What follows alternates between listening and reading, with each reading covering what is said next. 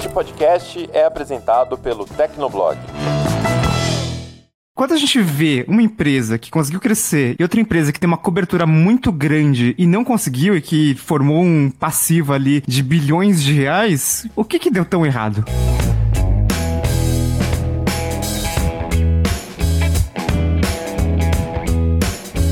Olá, ouvinte! Seja bem-vindo! Está começando mais um episódio do Tecnocast. Eu sou o Thiago Mobilon. Eu sou o Paulo Riga. Eu sou o Lucas Braga. E eu sou o Emerson Alecrim. O número de operadoras nacionais de celular vai cair de 4 para 3. Isso porque a Oi Móvel teve a sua venda aprovada pelo CAD, encerrando um processo longo e que quase deu para trás na última hora. No episódio de hoje, a gente te ajuda a entender por que a Oi Móvel precisou ser vendida e por que isso demorou tanto tempo para acontecer. Além, é claro, de te explicar como fica a situação dos clientes da empresa daqui para frente. Aguenta aí que a gente já começa.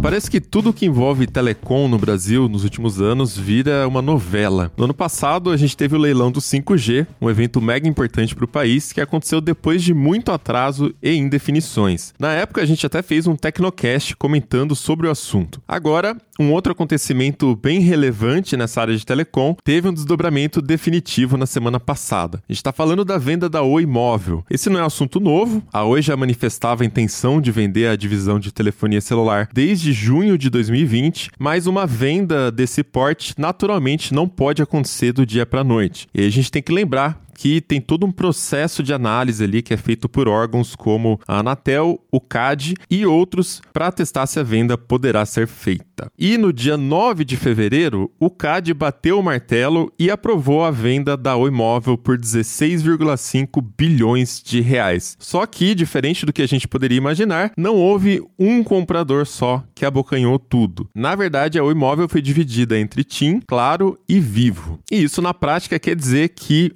quem antes era cliente da Oi na telefonia móvel, agora magicamente vai migrar de operadora. E outra consequência mais óbvia é que agora o Brasil passa a fazer parte de um grupo crescente de países com triopólios na telefonia. Ou seja, a gente só tem três grandes empresas que dominam todo o setor. Mas vamos dar um passo para trás aqui e recapitular essa história do começo com o Lucas Braga. E a primeira coisa que a gente precisa estabelecer é por que a Oi Móvel precisou ser vendida, Lucas? Bom, gente, a verdade é que a Oi é uma operadora que estava numa decadência, está ainda numa decadência muito grande, né? É, depois de sucessivos erros e negócios que não deram certo, ela se acumulou em dívidas que chegaram a 65 bilhões de reais. Na época chegou a ser até a maior recuperação judicial do Brasil, depois foi ultrapassada aí pela Odebrecht. E, enfim, a recuperação judicial da Oi acontece até hoje, e esse foi o principal motivo da venda venda, né? Ela se enfiou em dívidas, é, teve aí o desejo de criar uma super tele nacional. A gente, a gente tem que realmente voltar muito tempo atrás, né? Que teve a, a compra da Brasil Telecom pela Oi, aí depois também teve um negócio com a Portugal Telecom. Enfim, é, foram negócios que foram feitos com empresas que tinham saúde financeira comprometida e a tecnologia da Oi é, não permitiu com que ela ficasse no mesmo nível de competitividade das concorrentes, né? Gente tem que entender que a Oi é, hoje ela é a operadora mais importante do Brasil. É, por mais que ela tenha menos clientes do que Claro, TIM e Vivo, ela é a operadora que chega a 4 mil e tantas cidades. Ela tá lá nos rincões do Brasil porque ela é uma operadora concessionária e ela tem basicamente a rede em todos os estados, com exceção de São Paulo, né? Só que essa rede, ela é toda voltada para telefonia fixa. Eram cabos de cobre. A gente está agora em 2022, já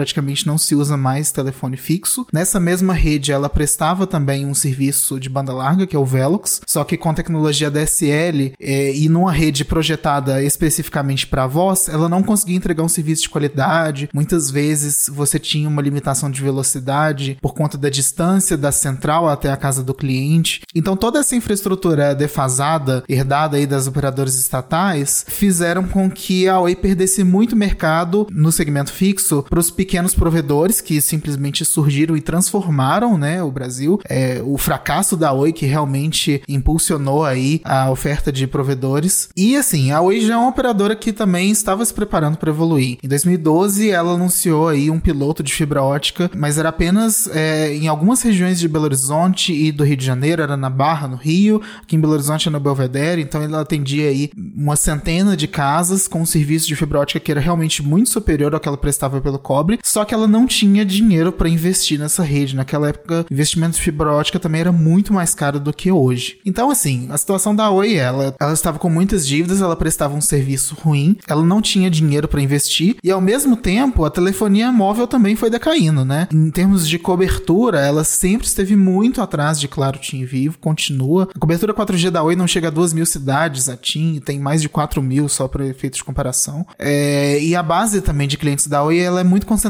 no pré-pago, que não gera muita receita para operadora. O, o custo, é, a quantidade de dinheiro que o cliente gasta com o serviço de celular é muito menor do que no pós-pago, né? Então é isso. O fim da Oi já estava muito premeditado há muito tempo atrás, né? Agora, quando a gente fala de Oi e até essa fusão com a Brasil Telecom, né, que formou essa gigante que opera em todos os estados, né, detém telefonia fixa em todos os estados, exceto São Paulo, que é a, a Telefônica Vivo, eu fico pensando o que que deu tão errado na Oi, né? Porque se você pensar na Vivo, a Vivo é uma empresa é, bastante saudável financeiramente, ela tem um monte de cliente, ela tem é, uma marca que é vista como uma marca é, que oferece uma qualidade melhor. Lógico que quem realmente usa tem umas críticas sobre Vivo, mas no geral você tem uma, uma empresa que conseguiu até formar uma, uma imagem de que fornece um serviço com uma qualidade melhor, né? Principalmente quando a gente fala de cobertura de celular. Acho que a Vivo conseguiu fazer isso. E a Oi não, né? A Oi, apesar de ela estar em praticamente todos os estados ali, ela era meio vista como, sabe, uma operadora ruim, que fornecia um serviço ruim e que por isso que dava prejuízo e tudo mais. O que quer dizer, quando a gente vê uma empresa que conseguiu crescer e outra empresa que tem uma cobertura muito grande e não conseguiu e que formou um passivo ali de bilhões de reais, o que que deu tão errado?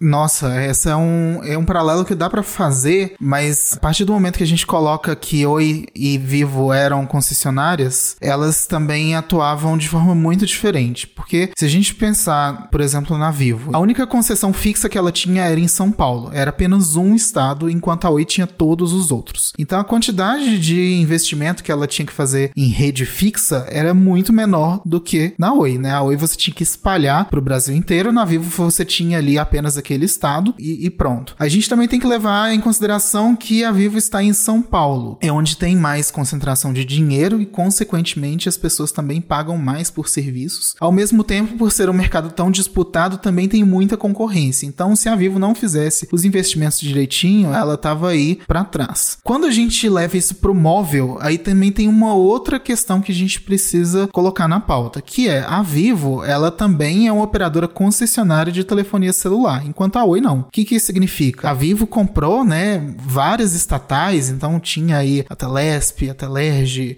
as operadoras que eram antes do Estado, que operavam com serviços de celular, a Vivo concentrou boa parte delas, enquanto a Oi foi uma operadora entrante. A Oi já nasceu no GSM, a Vivo já operava no analógico. Então a Vivo ela é uma operadora muito mais antiga. E o que que acontece? Boa parte dos clientes que a Vivo já tinha, que ela conseguiu aí manter desde que ela foi criada aí como estatal, estavam na categoria de pós-pago, que pagam muito mais do que um cliente pré-pago, enquanto a Oi praticamente nasceu para o pré-pago, né? Ela ganhou uma quantidade de clientes muito expressiva no Nordeste e o foco da operadora realmente era no pré-pago, era aí no cliente de baixa renda que não queria se comprometer todo mês com uma conta de celular. Então, isso justifica muito sobre onde que a Vivo está hoje e onde que a Oi está hoje, né? São duas operadoras que a gente pensa, nossa, as duas são concessionárias, mas elas têm cenários muito diferentes, né? E a forma como cada uma delas chegou no móvel diz muito sobre onde elas estão hoje. A Vivo construiu uma base de clientes muito relevante, com muita concentração ali no pós, mas a Oi tem uma puta de uma rede de fibra ótica, né? E aí a gente precisa expandir. É, você tem um monte de pequenos provedores que precisam é, de fibra ótica e, obviamente, acaba saindo de uma das grandes, tipo a Oi. E a Vivo, ela, ao mesmo tempo que ela, ela conseguiu fazer esse negócio de construir essa, essa marca forte em São Paulo e atuar num mercado que dá muito dinheiro, também tem as críticas dentro da cidade de São Paulo, né? Que que a Vivo deixou uma rede muito legada ali de ADSL, que chamava Speed, e ela foi engolida em vários locais ali pelos provedores pequenos, né? Pelos provedores regionais com, com esse negócio de fibra. Por que que a Oi não conseguiu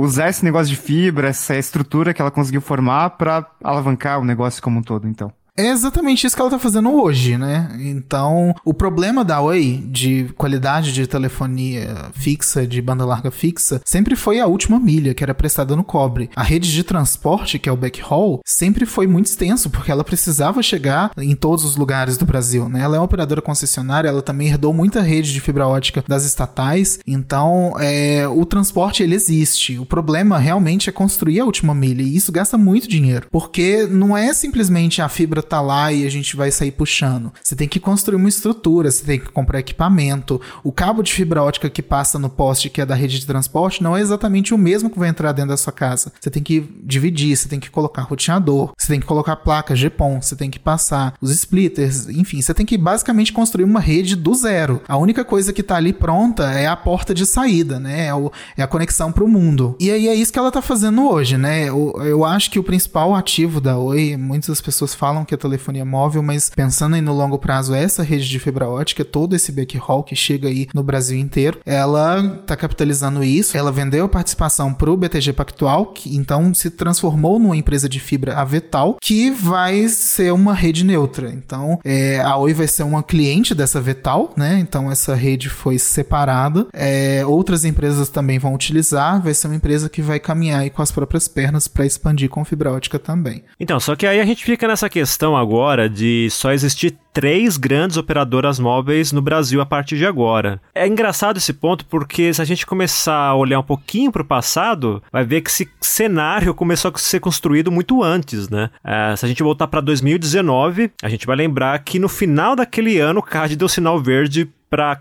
compra da Nextel pela Claro por quase um bilhão de dólares. Aí entra outro ponto engraçado, que é o fato de que naquele mesmo ano, a TIM questionou o CAD sobre esse negócio, alegando que a compra iria gerar uma concentração de espectro que deixaria a Claro em posição privilegiada, no sentido de que a compra é, faria ela ter uma dominância maior do mercado. E provavelmente a Claro comprou a, a, a Nextel justamente por causa do espectro. A gente estava falando aqui antes da gravação do episódio, o Lucas comentou isso. É, não tanto pela base base de clientes, né? Porque apesar de ser expressiva, naquela época a Nextel já estava bem ruim das pernas, né? Mas a Nextel, por outro lado, ela tem uma frequência, tinha, né? Frequência, acho que de 1,8 e 2,1 GHz para atuar em todo o Brasil, apesar de que quando a empresa existia, ela prestava serviço somente no Rio de Janeiro e em São Paulo. Mas, no fim das contas, a Nextel foi mesmo vendida, claro, levou ela. Aí os serviços da Nextel viraram, claro, NXT, alguma coisa assim. A gente nunca mais viu falar da Nextel e, e agora corta para 2022, onde a gente vê que a TIM, que estava muito crítica sobre essa coisa de expansão, de, de risco da Claro ficar muito grande, a gente, ela, a gente vê ela ficando maior porque ela é uma operadora que está ficando com a maior base de clientes da Oi, que é um assunto que a gente vai comentar daqui a pouco, né? E aí, ainda sobre essa coisa do tripólio, eu adorei essa palavra, é, vale lembrar que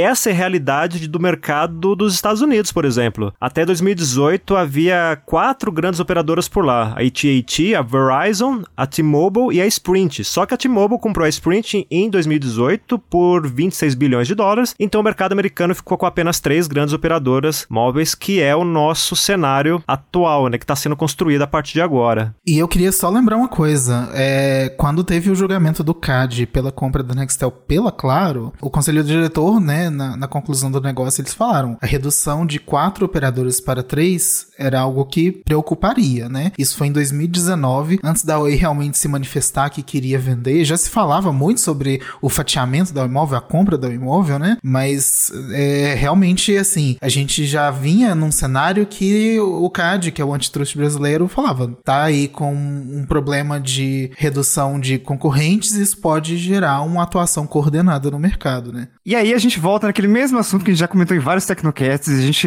vê comentários de leitor e a gente discute internamente aqui, que é aquela história de que o Brasil tem pouca concorrência, né, de, de telefonia móvel e tal. E aí, às vezes, algumas pessoas, elas vêm com alguns exemplos, do tipo, porra, mas eu fui lá no, no, sei lá, no Walmart, nos Estados Unidos, e aí tinha vários tipos de várias operadoras, tinha até operadora do Walmart, sei lá. Só que para você ser uma operadora completa, né, e não uma operadora virtual, você precisa gastar pra caramba com torre, né? A gente sabe, a gente sabe disso e, e a gente sabe que nos outros países as operadoras de verdade, elas também são poucas, né? Nos Estados Unidos, olha que nem acabou de citar, você tem T-Mobile, Verizon e AT&T, então são só três, o resto é operadora virtual, mas você tem vários outros casos, sei lá, China, Japão, Alemanha, até Reino Unido, França, enfim, você tem vários países em que você tem poucas operadoras, assim, já é um pouco difícil ter quatro, imagina mais do que isso. Então não, não, não é uma coisa do, do Brasil isso, né? Se a gente for pensar, por exemplo, na até na Coreia do Sul, sei lá, para citar um país que a gente vê como referência porque eles conseguem fazer 5G ultra rápido, e aí lança 4G e quebra recorde de velocidade, não sei o que lá. Você tem duas. Você tem a SK,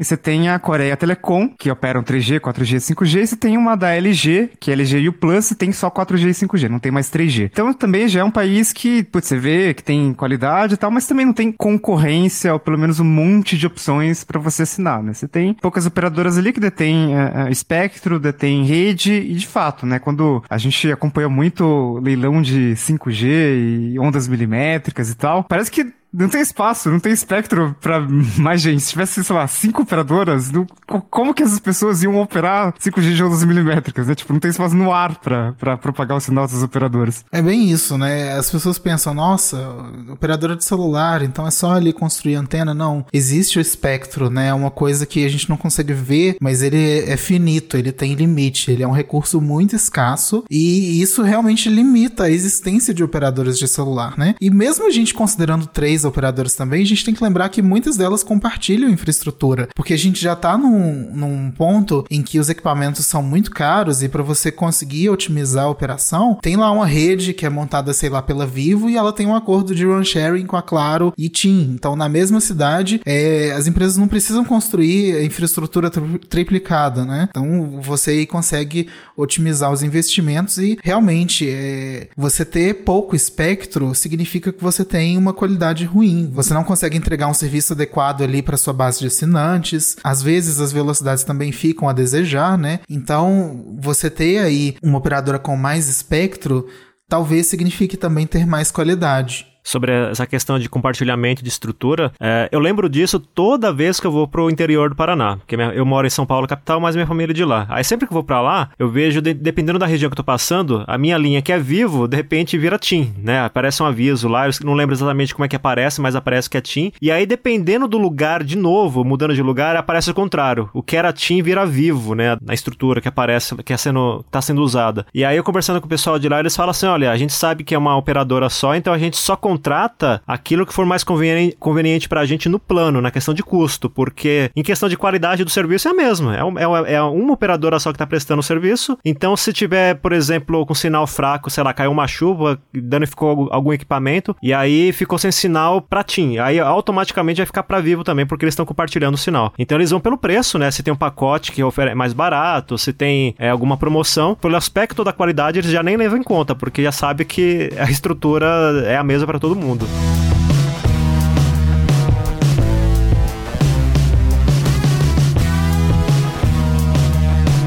Bom, mas continuando aqui a história da Oi, a Oi Móvel quase foi vendida para uma outra empresa, a Highline, que é uma empresa que pretendia transformar a Oi Móvel em uma rede neutra de celular. A gente já fez até um Tecnocast sobre isso, né? Essa rede neutra serviria justamente como base para que outras operadoras, white label, sei lá, que nem o Riga tá falando, a operadora do Walmart, a operadora dos Correios, né? Pudessem comprar um pedaço ali dessa banda e revender com a marca delas. Mas aí, claro, Vivo e TIM apresentaram uma proposta maior, que são os 16,5 bilhões de reais que a gente citou no começo do Tecnocash. O leilão aconteceu em dezembro de 2020 e depois disso começou todo esse processo lento de aprovação do negócio. E aí eu queria jogar para o Lucas de novo uma, uma questão para a gente entender melhor aqui. Quem é essa Highline, Lucas, que quase comprou a, o imóvel, né? Por que, que não deu certo ali? O que, que faltou? Além né, do leilão, óbvio, né? A grana. E você acha que fez sentido essas três empresas se unirem nesse negócio? Por que, que isso fez sentido para elas, né? Alguma teria condições de fazer uma proposta sozinha, por exemplo? Ou foi um receio de um negócio ser impedido por gerar um player grande demais, né? Aí volta na questão do monopólio também. Bom, a Highline é uma empresa que já existe no Brasil. A gente é, fala que ela é uma empresa, ela é uma torreira. O que, que isso significa? Ela é dona de torres de celular e antenas, infraestrutura dentro de shopping, aeroporto. Então, ela fornece, é uma fornecedora de infraestrutura que vende aí seus serviços para Claro, TIM, Vivo, Oi, empresa que realmente já existe. A Highline querer comprar Oi foi uma surpresa na época, né? Ninguém esperava isso. E ela assumiu ali como uma posição de stalking horse, que significa que ela podia cobrir o negócio de outras proponentes. Só que no final das contas, eu acho que nem foi o dinheiro mesmo que fez com que a Oi vendesse para Claro, e Vivo. No final das contas, o projeto que a Highline queria fazer não foi muito bem aceito pelos investidores e a intenção da empresa também era depois vender a base de clientes, né, da Oi para outra empresa. Então, para quem que ela ia vender? Provavelmente para Claro, Vivo e TIM. E elas não iam querer assumir uma base enorme de clientes sem aumentar o espectro, né? Porque isso significa aí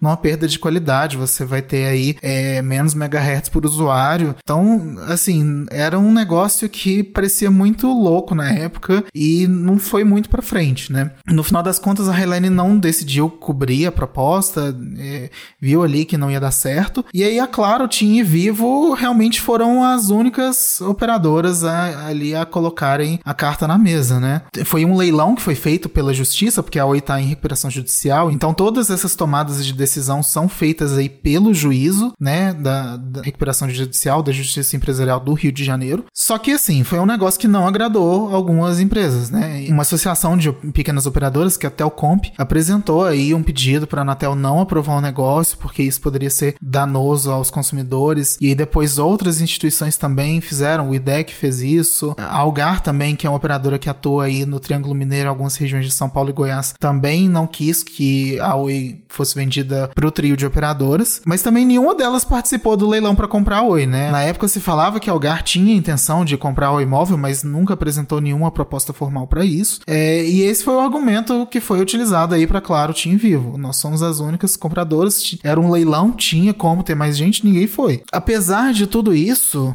a área técnica da Anatel recomendou a aprovação do negócio numa análise que eles fizeram em setembro de 2021. É, eles identificaram que a Oi tinha uma participação bem reduzida do mercado, que realmente é, em torno de 16,4%, e ela não conseguia aumentar a base de clientes de forma destacada. E aí eles conseguiram observar uma tendência de queda nos assinantes, justamente porque a infraestrutura da Oi Móvel era muito defasada em comparação com as principais concorrentes, né? Nesses últimos meses e anos, né, que a gente vê essa história de venda da Oi e tal, é, a Oi sempre foi um pouco mais agressiva ali nas promoções, né, então você conseguia, sei lá, a mesma quantidade de gigas por um preço menor na Oi, você conseguia pelo mesmo preço uma franquia de celular de internet maior na Oi, só que nos últimos meses ficou uma coisa meio absurda, você viu uns planos de, tipo, sei lá, 100 GB ou ilimitado por um valor muito baixo que você nunca ia conseguir numa Claro, tinha ou Vivo, então, é, assim, para mim, vendo de fora, parecia um negócio de de, ah, sei lá, o Oi vai inflar essa base de usuários, então vai conseguir atrair um monte de usuários, depois vai conseguir vender um pouco mais caro e fechou, né? Só que parece que não conseguiram aumentar a base de usuários mesmo assim, né? Eles conseguiram observar uma tendência de queda, né? Mas assim, no, no finalzinho do ano ali, é, no segundo semestre de 2021, a Oi realmente conseguiu crescer a base de clientes, principalmente do pós-pago, que paga mais, né? Os planos deles são bem agressivos. Eles têm um plano controle com 100 GB de internet por 50 reais por mês. Tem um plano ilimitado que custa 100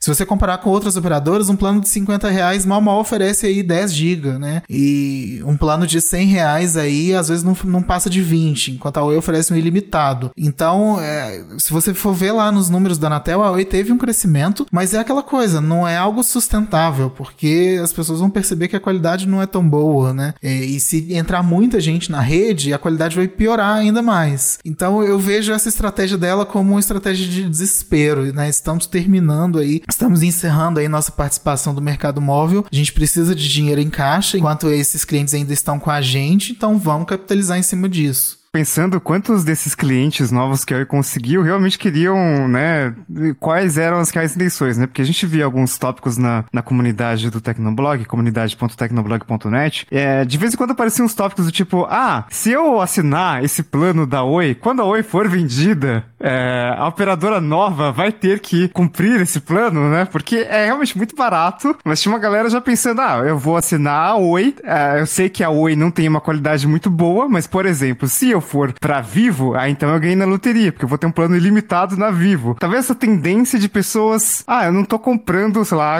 é, é por causa da Oi, eu tô comprando pela nova operadora que vai assumir é, a, a, a, minha conta, né? É quase que um investimento, né? Então você vai lá, você fica numa rede ruim ali nos primeiros meses, e aí depois você vai lá e ganha um upgrade. Nossa, é impressionante como a imagem da Oi Móvel ficou associada a, a de uma empresa que presta serviço ruim, porque eu mesmo nunca tive coragem de assinar nenhum plano delas, apesar de, como ficou claro, ela ter opções bastante tentadoras, mas a, a, o aspecto da, da qualidade de serviço sempre me afastava, e eu, eu também observava esse comportamento, essa reação, com pessoas que tinham menos eh, familiaridade com a tecnologia. Eu perguntava para pessoas, às vezes a pessoa perguntava: olha, essa Oi é boa, porque eles estão com uns preços legais aqui, mas eu sempre ouço falar mal, não sei o quê. E eu falava: olha, a fama faz jus à, à realidade, então melhor procurar outra operadora. E pelo menos aqui em São Paulo, capital, eu vejo, eu, eu vejo que essa impressão é muito forte. Pensando aqui agora, eu acho que não tem ninguém do meu, meu do meu círculo de amizades que usou ou usa a Oi atualmente. Eu já fui cliente da Oi alguns anos atrás, mas era muito ruim. E o motivo que eu era cliente da Oi era justamente os planos agressivos, né? Eles tinham uns combos aí com serviço de banda larga e telefonia fixa, que se você colocasse na ponta do papel, o celular acabava saindo de graça. Só que, assim, você não pode esperar muito também de um serviço que não custa muito. Eu não conseguia fazer ligações dentro de casa. Eu moro em Belo Horizonte, moro num bairro que não é afastado do centro, não moro num lugar afastado e todas as outras operadoras funcionam bem aqui, menos a Oi, né? Então,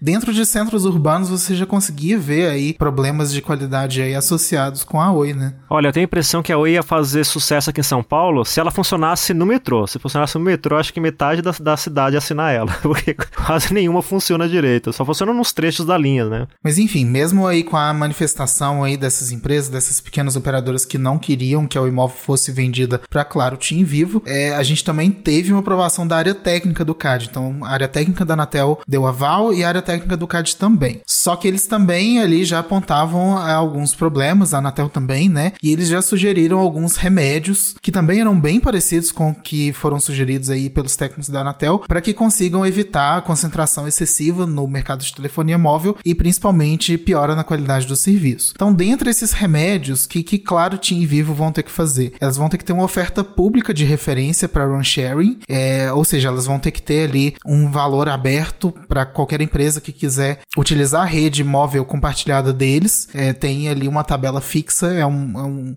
uma oferta de referência. Da mesma forma como é, teria também uma oferta pública de aluguel de espectro de radiofrequência naquelas áreas que elas não utilizam ainda o espectro, áreas que são, é, não são de interesse aí dessas operadoras. Tem também a obrigatoriedade de uma oferta de roaming nacional, isso vai ser muito importante, principalmente agora depois do leilão do 5G, que a gente vai ter novas operadoras regionais e para você conseguir utilizar o serviço em áreas que essas empresas ainda não chegam ou não vão chegar, claro, TIM Vivo vão ter que disponibilizar o serviço de roaming de dados, voz e SMS para essas outras concorrentes. A gente também tem que ter uma nova oferta de referência para operadoras móveis virtuais. Essas operadoras virtuais já existem, a gente tem aqui a Correio Celular, tem a operadora da Larissa Manuela, é, tem Vic, tem um monte de operadoras aí, mas agora a gente vai ter que ter ali uma oferta de referência. É claro que as empresas vão poder negociar em cima disso, mas vai ter um valor ali público para todo mundo que quiser se tornar um operador e concorrer ali com, claro, Tim Vivo usando a rede dessas grandes. E também é, vai ter uma entidade que vai monitorar e mediar toda essa migração, né, da imóvel para as outras operadoras. Mas enfim, todos esses remédios na verdade foram apenas da área técnica do CAD. A decisão final tinha que ser feita pelo conselho diretor do órgão antitrust, né? Mas aí de repente, o Ministério Público Federal brotou nessa conversa. O MPF enviou uma recomendação ao CAD para barrar a venda da operadora de celular para Claro, TIM e Vivo, e nela o procurador regional Valder Alves afirma que as três empresas teriam criado um consórcio para comprar a rival. A análise do MPF também considerava que os remédios propostos para amenizar os efeitos de concentração eram, abre aspas, tênues, antigos e ineficazes para afastar os riscos concorrenciais. O pedido do MPF chegou meros dois dias antes do julgamento do CAD deixando ali todas as empresas envolvidas em estado de alerta. A hipótese da venda ser vetada de repente parecia uma coisa mais provável de se concretizar mesmo. E a Oi seria a principal afetada caso a venda não se concretizasse, né? Porque haveria um risco bastante real da empresa não sobreviver sem os 16,5 bilhões de reais que entrariam nos cofres.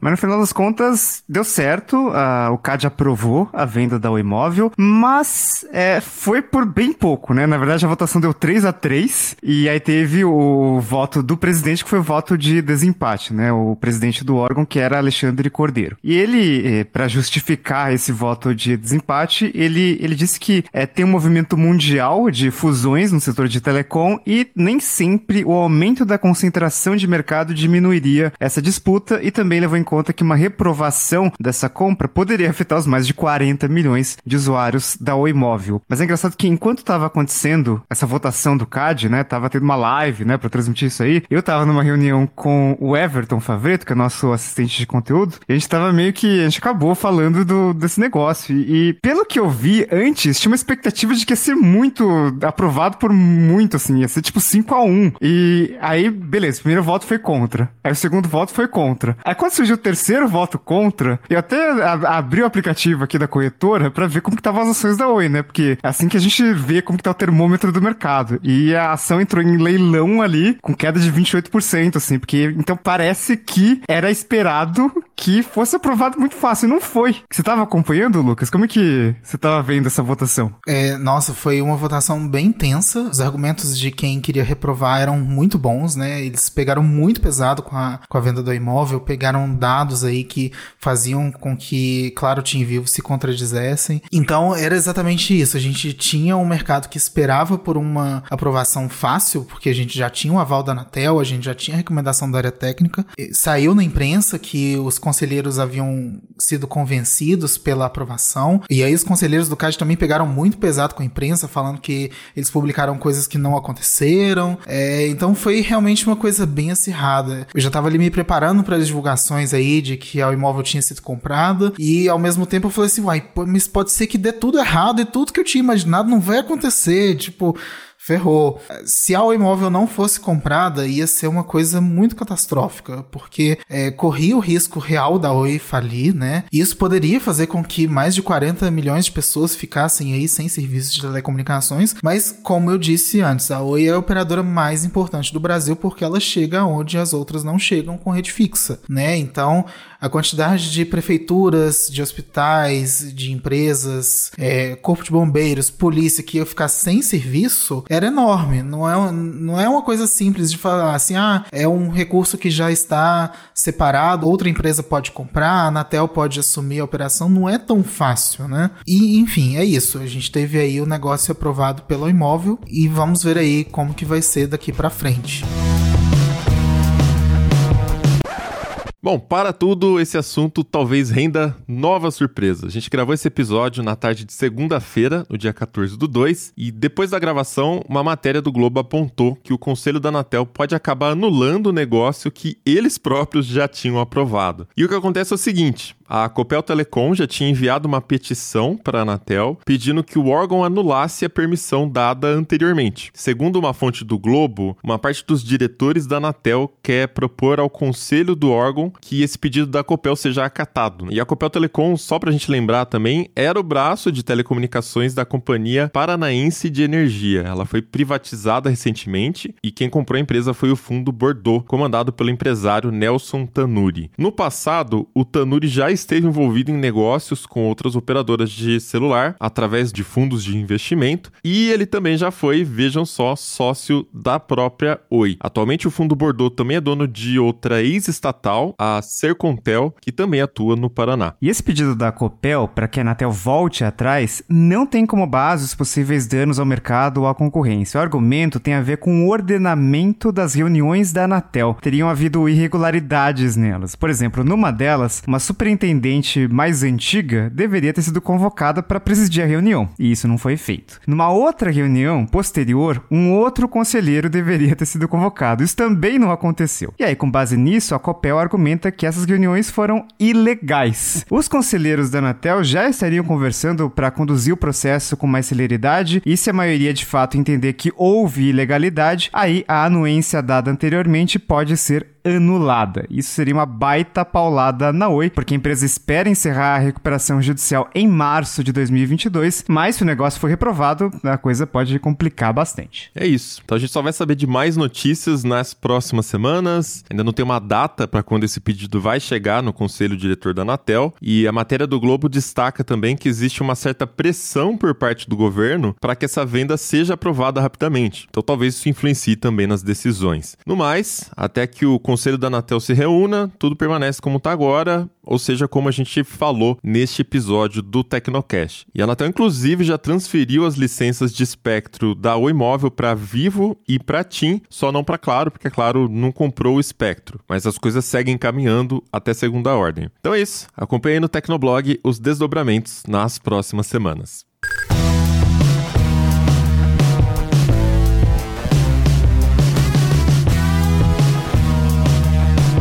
Para quem é usuário da Oi, uma pergunta deve estar na cabeça, né? Que é como vai ficar a divisão de clientes da empresa entre as operadoras. E vai funcionar assim: a operadora que tiver o menor número de clientes em determinado DDD assume a base de clientes da Oi naquela região. Então, por exemplo, o DDD 31, que é de BH, onde o Lucas mora, e de outras cidades da região, é, vai ficar com a Claro, pois a TIM e a Vivo tem mais clientes que ela nessa área. Ah, você pega aqui no meu caso e do caso do Riga, que é o DDD 11, que é de São Paulo capital e da região do entorno. A TIM vai ficar com essa base de clientes da área porque a Vivo e a Claro tem mais usuários que a TIM nessa região e vai ser assim por diante, né? A operadora que tiver o menor número de clientes em determinada região, em determinado DDD, assume a base de clientes da Oi naquela área. Mas é importante destacar uma coisa: essa mudança não é imediata, né? Ela tem um prazo de 18 meses para acontecer. E quando a Oi Móvel finalmente deixar de existir, é, nenhum cliente da Oi será obrigado a ficar com a operadora indicada. Então vai ser possível fazer portabilidade numérica. Uh, se você tiver um plano ou mudar de operadora que dentro de um prazo de, de, fidelidade, dentro de um contrato de fidelidade, você não vai ter que pagar multa por rescindir esse contrato. Para clientes que têm combo, né, por exemplo, o cara tem celular, internet residencial, vai obviamente haver uma divisão desses serviços, mas essa mudança, essa divisão vai ter que ser informada com transparência, né? Então, a tendência é de que todo esse processo de entre aspas desconstrução da Oi para fixação dos clientes em outras operadoras ocorra de uma maneira sem é, transtornos para o usuário e a gente espera né, que também com um equilíbrio bom de preços, né, que não haja um aumento de preços e qualquer coisa nesse sentido. Bom, se você é cliente da Oi, está curioso para saber qual vai ser a sua nova operadora, a divisão foi feita por DDDs e a gente publicou um TB Responde lá no Tecnoblog listando todos os DDDs para qual operadora você será migrado. E o link está no post deste Tecnocast. E para a gente chegando no final desse episódio aqui, uh, queria deixar também alguns questionamentos questionamentos. Primeiro, os clientes da Oi Móvel, como que eles ficam no final das contas? Eu acho que essa é uma preocupação muito importante, porque, bom, você vai poder depois, óbvio, sair da operadora, se você não gostar da operadora para qual você foi, mas como conversamos aqui, é uma operadora menos e por mais que a Oi tivesse muitos problemas, ah, não deixa de ser um player que de alguma forma movimentava o mercado, movimentava os planos, é,